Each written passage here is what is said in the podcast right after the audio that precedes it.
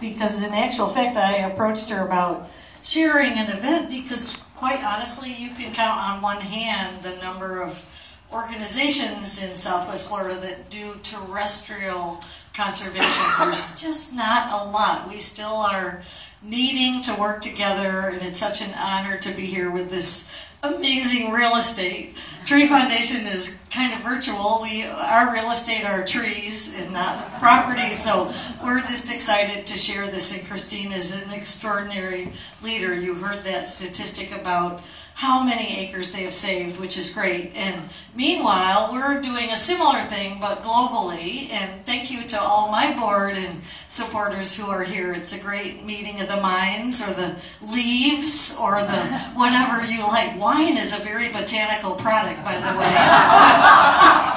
um, so raise your hand if you've ever climbed a tree. Oh my gosh, here's Sarah, my master tree climber. That's great. So you all understand the recreational value of trees, which is so great. Um, this talk will be short, I promise you that, so you can go back to the bar, but just want to share a couple amazing factoids and stories about how trees keep us alive. And the best example probably is New York City. And I don't know how many of you have studied the issue a couple decades ago when New York City was uh, challenged by their water supply and they got a price for artificial uh, cleansing of their water through creation of some plants to clean the water at about $6 billion. And yet they got another estimate of buying forests in the Catskill Mountains for one and a half billion dollars so that Mother Nature could clean their water at that price. And what do you think they did? so do the math. Um, for one and a half billion dollars, New York City now has probably the cleanest water of any big city in the world, and Mother Nature's forests are doing that activity, and it will continue to happen as long as those Catskill Mountains are conserved. No more replacement of parts in those $6 billion worth of artificial plants, but this extraordinary force called Mother Nature that's keeping their water supply clean. So that's one of the amazing advantages of trees. And the scary thing for me is that 50% of our forests have disappeared in my lifetime. Now, don't ask me how old I am. I'm really old, but um, unfortunately not old enough. That's not really a good statistic. And I think we need to think harder about trees. People worry about changing climate, people worry about uh, soil erosion, people worry about pollinators, but all of these things are easily fixed by that simple process of planting trees, which is kind of awesome and very cool. Um, Sarasota, Florida is actually an epicenter for a lot of what has happened to make forests valued much more accurately. And it's pretty fun to think about this because it's never really been written up. But, you know, at Selby Gardens in the 1990s, we hosted the first ever and the second ever international canopy conferences. And this is a huge step forward because for 200 years, people had studied trees either cut down or just the bottom six feet, what you see when you walk through a forest. It's what I call hit you over the head science. It's like, how come we forgot about the other 95% of the tree? But we had done that. And so, because of this kind of creation of this opportunity to look up into the canopy, suddenly the whole world changed. We started measuring carbon in trees. We started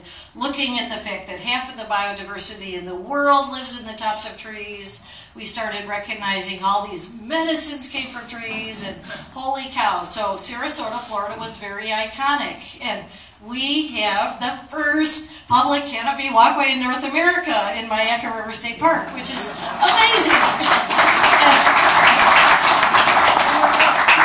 the community built that. If you go out there and look at those planks, I hope some of you have your names on them. There are a lot of stories marriages, funerals, weddings, graduations. It's a whole community creating that canopy, which is so awesome. And that did, as most of you know, triple the visitorship to Myakka at a time when state parks were closing right, left, and center. So I'm really amazed and grateful to the community. Now, at the same time as Myakka was built, this is kind of a funny story, but I got called out to help create a canopy walkway in a place where they were trying to measure the value, the monetary value of trees. And this was a place called Biosphere 2 in Arizona. Anybody ever heard of it?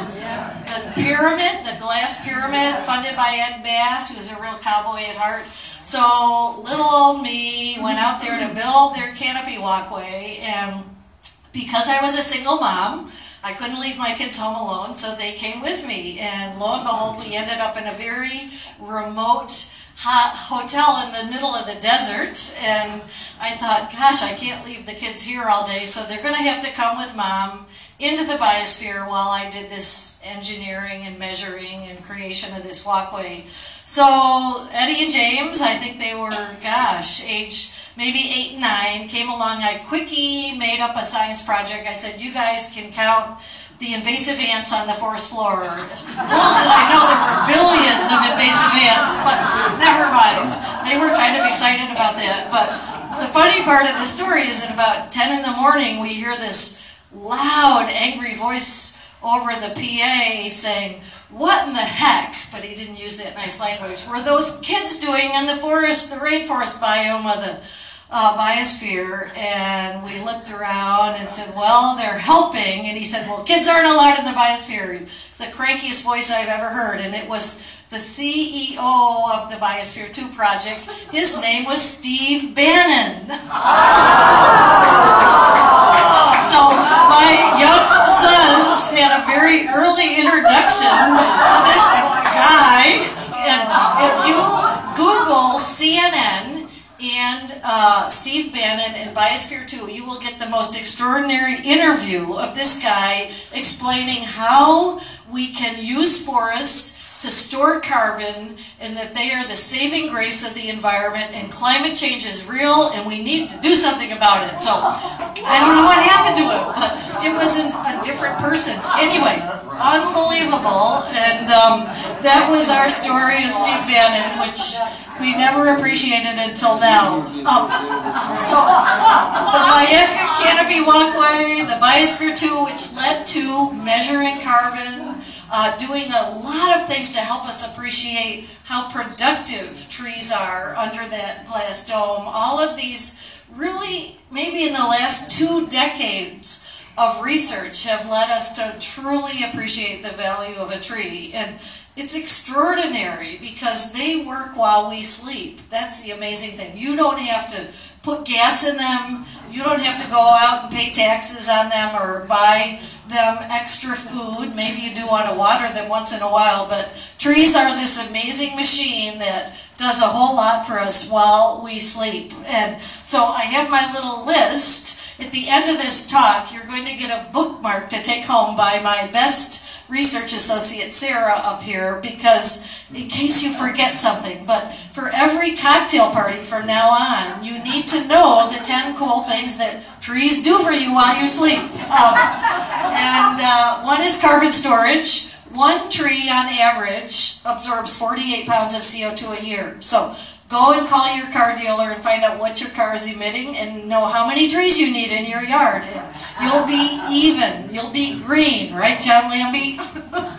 um, trees produce oxygen, which is so fantastic. Have you ever noticed how good you feel in the forest? I'm still waiting for a doctor to research this. It's got to be higher quality breathing in the forest from on the edge of I-41, for example. So, but I've never seen a research project on that. Maybe a Pineview student will do that because they just got number one in the state, which is pretty cool. Um, trees produce fruits, amazing amounts of fruits. Pre- trees are the leaders of gas exchange. All of these amazing gases we need to stay alive and keep our atmosphere healthy are absolutely produced by them. They control our climate. Trees are like amazing machines that take in water, release water, do all this stuff to really keep our planet healthy. Have you ever noticed or seen data about places where you cut down all the trees in a city and suddenly it's five degrees warmer. And when you have trees, it's actually cooler and shadier. Well, it's not rocket science, it's simply the value of what a tree is producing for us. Um, trees save lots of money. Um, in the uh, Austin, Texas, they just did a huge study and they found that trees save something like $130 million a year in energy expenses for the residents because of their canopy cover. So all of these metrics are pretty new in urban planning, but very exciting. Um, trees are our last biodiversity library in many cases. I'm just leaving for Ethiopia on Sunday, which is a little bit of a sad story because they have lost 95% of their forest. Every pollinator, every bird, every mammal, as you can imagine, needs those forests to survive. And if they lose that 5%, where will the women be gardening? Where will the people be for birds? Yes? What caused that loss of trees? Um, subsistence agriculture and the advancing extremes of droughts and strange climatic events so that people kept clearing more to plant more, but they don't have metal plows, they don't have irrigation. So to feed their families, they've had to clear too much land and no knowledge that we all have about the importance of trees, which is why I'm there now helping them save the last 5%, explaining things but like the freshwater spring happens to be in the forest. They think that's just a, a chance event, but I'm trying to help them understand that that's because forests do that for them. So thanks for asking. Mary, Yes. Is this the place where you to save one little small area around the church? Well, it's the place where the only trees left are around the church. Um, so we're walling, we're making stone walls around all of those church forests, which is really important to save everything. And the one good piece of news, I say that my darling minister, Susan DeWingard, is no longer with us. She's in Maryland, but I have a great new minister at First Pres. But what do Florida churches surround themselves by? Parking lot. Parking lots, right? So at least in Ethiopia, they have a great ethic. They believe a successful church is surrounded by forests. So that's kind of a neat thing. They just need a little bit of incentive and help. And actually, that leads me to my last two things. Forests provide, of course, all our timber, a lot of our fabrics, and for billions of people, they provide a spiritual value. And that's really an important one that's hard to monetize, but very important nonetheless. Um, there's this cool term, sorry, one term only, called ecosystem services, meaning the ecosystem of the forest provides services to you guys, like fresh water and biodiversity and all these cool things. And people have calculated that the whole globe gets about $36 trillion a year from nature, and out of that, about 18 trillion is forests. You know, that's bigger than the GDP if you want to go back and look at the numbers. And it's changing all the time, of course, but it's huge if you add up fresh water and pollinators and things that we might have to do artificially if our beloved trees disappeared. Um, so, my final thought to you is you need to be inspired by trees. You need to plant trees, a very simple activity that's so extraordinarily good. Um, help people like the Conservation Foundation keep our trees and follow us on the um, Tree Foundation to find out where we're saving forests. Um, but I just gave a commencement address and I told the college students that everything I know I learned from a tree. And so I want to tell you what those are, and then you can maybe feel good and hug a tree after this talk. Um, so here's what trees have taught me stand tall, drink lots of water, appreciate sunlight and good soil, go out on a limb once in a while, in my case, maybe a lot. Um, remember your roots. My mom and dad are here. Thanks, mom and dad. Yay! Woo-hoo! Such an absolute privilege to have them with me, which is so fun. Um, enjoy the view. Provide sanctuary for others create and conserve energy, and last of all, grow. So thank you very much.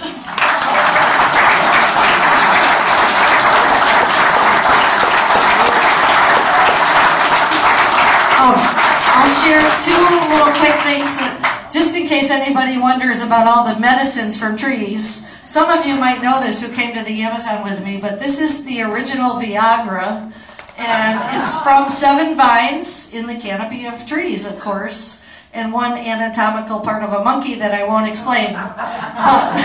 The kind of funny thing about this is I gave a lecture a couple years ago at the Manatee Doctors Hospital and passed all my medicines around. And at the end of the talk, guess what was missing? and my real fear is like, can't take this stuff without the shaman telling you how much to take. So I don't know if there's a doctor in Manatee that had quintuplets or had nobody or what happened, but please give my regards to the Manatee Doctors Hospital. They were so apologetic that they made a donation um, to the Tree Foundation for the, the loss of my precious medicine. Um, but anyway, trees are amazing. They provide so much and they host of course, vines as well as the trees themselves. So, in parting, um, Sarah, my helper, is going to pass out a bookmark that gives you those 10 things that trees do for you so you can take them home and memorize them for your next cocktail party. Thank you. Couple questions. I think we've already enough time. You've been a very good class. Yes, Tamara. I you this question before, so I'll ask it in front of people. In a grocery store, when you're asked plastic or paper, what do you say? Right, cool. Plastic or paper, and I actually wrote a column about that in the Herald Tribune. If you talk to Tom Tryon, give him a piece of my mind, because you know what? They canceled the science column, and I said I'd do it for free, and he said it's not that, that people don't want science. So there's no more science column in the Herald, but maybe we could try to change that. So I had an article called Plastic, Paper, Plastic, or Prada.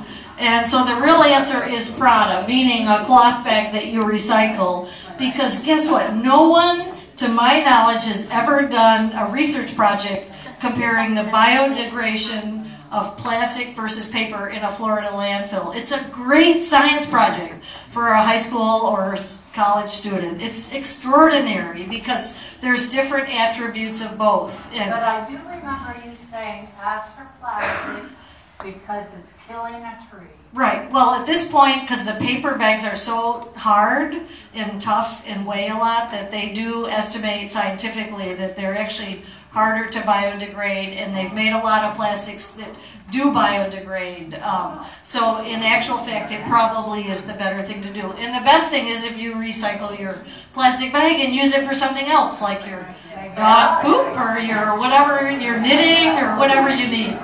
Thanks, Tamara. Yes, Sonia. You mentioned the uh, Catskills, and I grew up there, but it may not be the same Catskills you're talking about.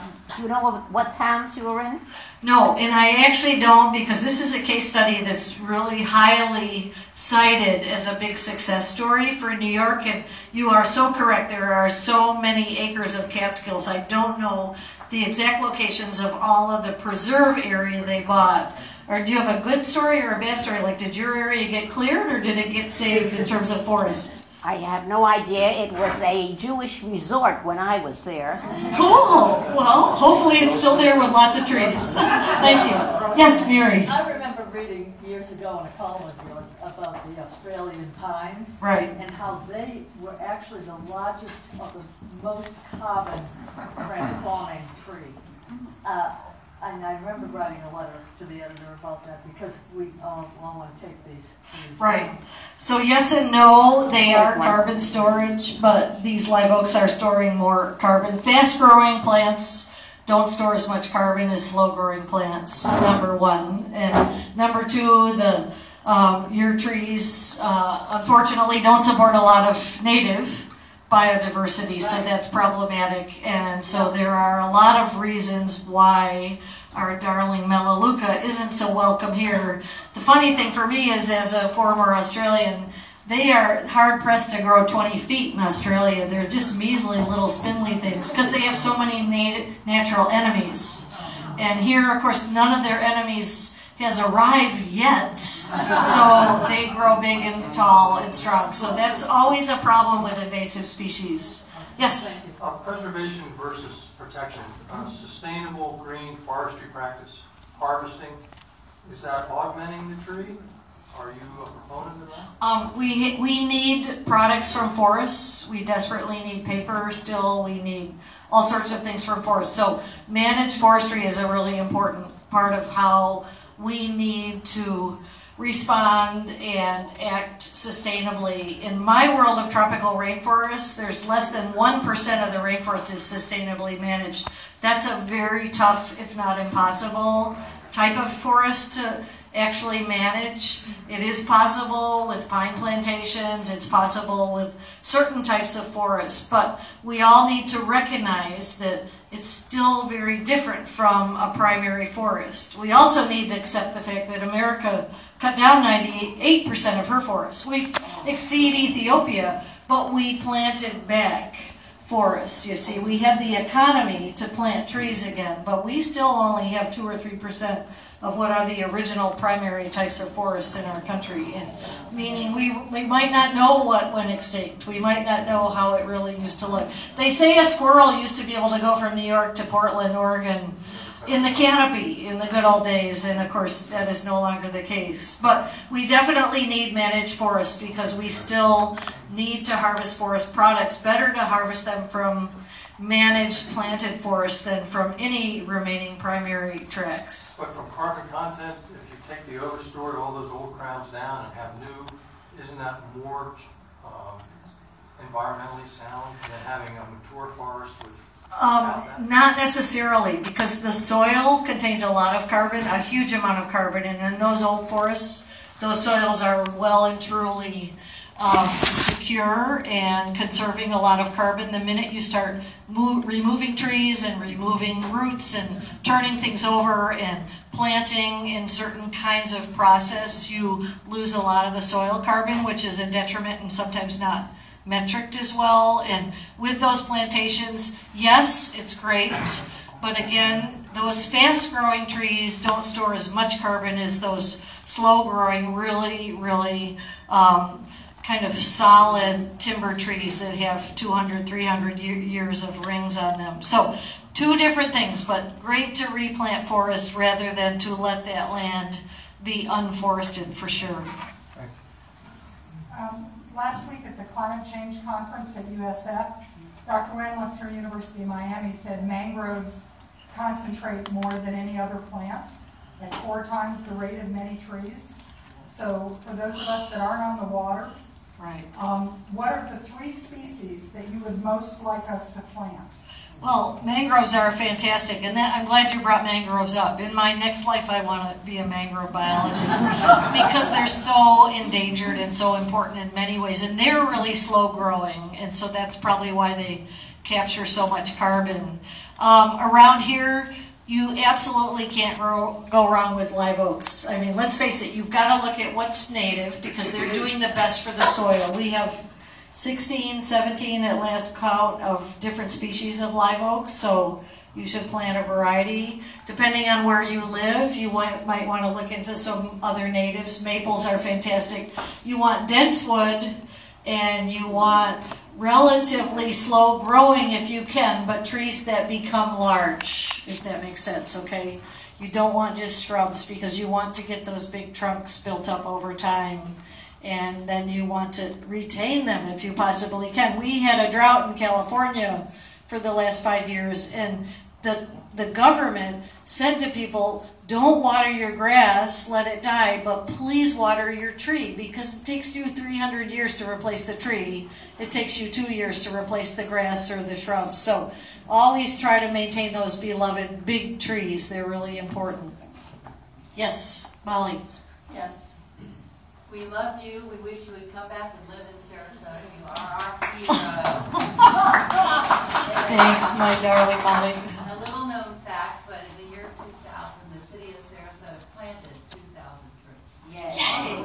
That is so fantastic. Oh, I love it. Yay. And we've been doing some projects with Tree Foundation too, and we need to do more. And I would love to do that. I'm just looking for a niche where I can be Mother Nature back here. I will say, I've learned a lot in California about different kinds of ways people are dealing with environmental concerns, but It needs to happen in Florida. It's I'm one voice of thousands in California, where I think here we need the voices a little more. And you guys are thin on the ground, so keep talking. Be loud, John Lambie.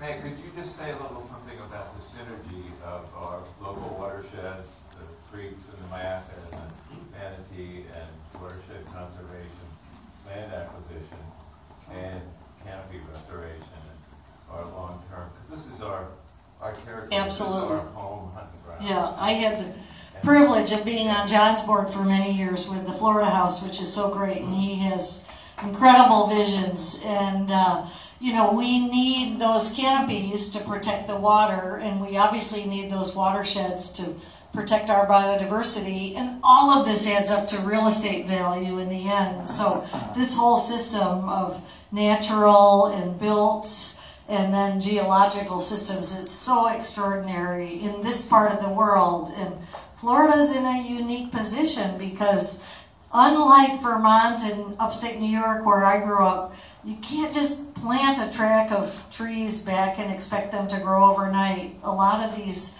systems are very fragile, and the water in particular can become saline or toxic from different effects, and we need to keep them as is. We need to use our urban communities to live in and keep our natural communities to recreate and keep us alive because they are so so important. And christine is an expert on that too. So talk to her afterward for more information. Thanks john. Maybe two more. Yes. On another tack, we have beetles coming through the United States. Fancy that Does any, sorry can you give us anything new, different, what's going on, how to deal? Well, not really. Unfortunately, we are a mobile society and we bring all sorts of invasive species on our shoes as spores, in our luggage as insect larvae, in our transported timbers and moved goods, all sorts of things. It's impossible to control, which is very unfortunate. I believe every species of tree in the US now has an invasive pest, which is really tough. I think we have to be very careful not to fall for the short term solution, which is some genetically modified release of um, an insect that we think will counteract those activities. If you look at the cane toad in Australia that was meant to contain or control the sugarcane grub, you will see a disaster that happened and cost the country so many millions more dollars. So we've just got to, you know, stick to it. But the best thing you could do is be have a natural ecosystem. A lot of these insect pests respond when there's what we call a monoculture, when you have a median with all the same species of trees, or you have a town where they've only planted five types of trees in everybody's lawn, some type of development. So the more diversity your habitat has, the more resilience your trees will get, or any of your vegetation. But it ain't easy. I can't give you the magic panacea.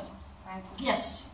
Uh, where, where we live, we have, uh, oak trees were planted on small areas near our house. And we're finding that the oak tree roots are causing problems. Are there any way, is there any way of, uh, preventing them from? You know, a tree has a root system as big as its canopy, on estimate. That's the average size. So you're going to have to go home and look up and look down and decide if they're not too big, you could move the tree. It does cost something, but they're probably beautiful trees. But otherwise, you do have a, a, a problem. What if we the canopy back? Does that stop the root? Um, n- not necessarily, because the root system might work overtime to replace the canopy. So you're in a bind. I'm sorry about that. That is a big homeowner's dilemma. I see Betsy Dominio, my favorite realtor, looking aghast. you talk to her afterward. All right. Oh, one last person. You've been so patient. Okay. Going forward, what are some areas to invest in, in terms of preserving the environment, and what areas offer hope? Right. So obviously, the more times we can have natural areas that haven't been in any way degraded, that's fantastic. So the top priority would be any tracts of forests, any tracts of wetlands that are natural without needing a lot of maintenance to bring them back to their true form is the best way to go. The mangroves are so important um, along the coast for all of us as an insurance for hurricanes, which is huge. But tree canopies can do the same thing for those of us who live inland. And quite frankly, you can do a bioblitz. You can look at the diversity of a tract of land, and that's what we're trying to do now in Malaysia to help ameliorate the oil palm issues. And we're trying to find the areas with the most species, and then we're saving those first because you want to take care of Mother Nature. You don't want to lose your natural pollinators and your native bees and your native epiphytes if you possibly can. So find those areas with the most lo- local biodiversity and work really hard to save them. And if you have nothing else, go plant trees in schoolyards and libraries. We still have a ton of, a ton, literally tons of CO2 we can ameliorate with tree planting. A simple activity that goes a long way. Thank you.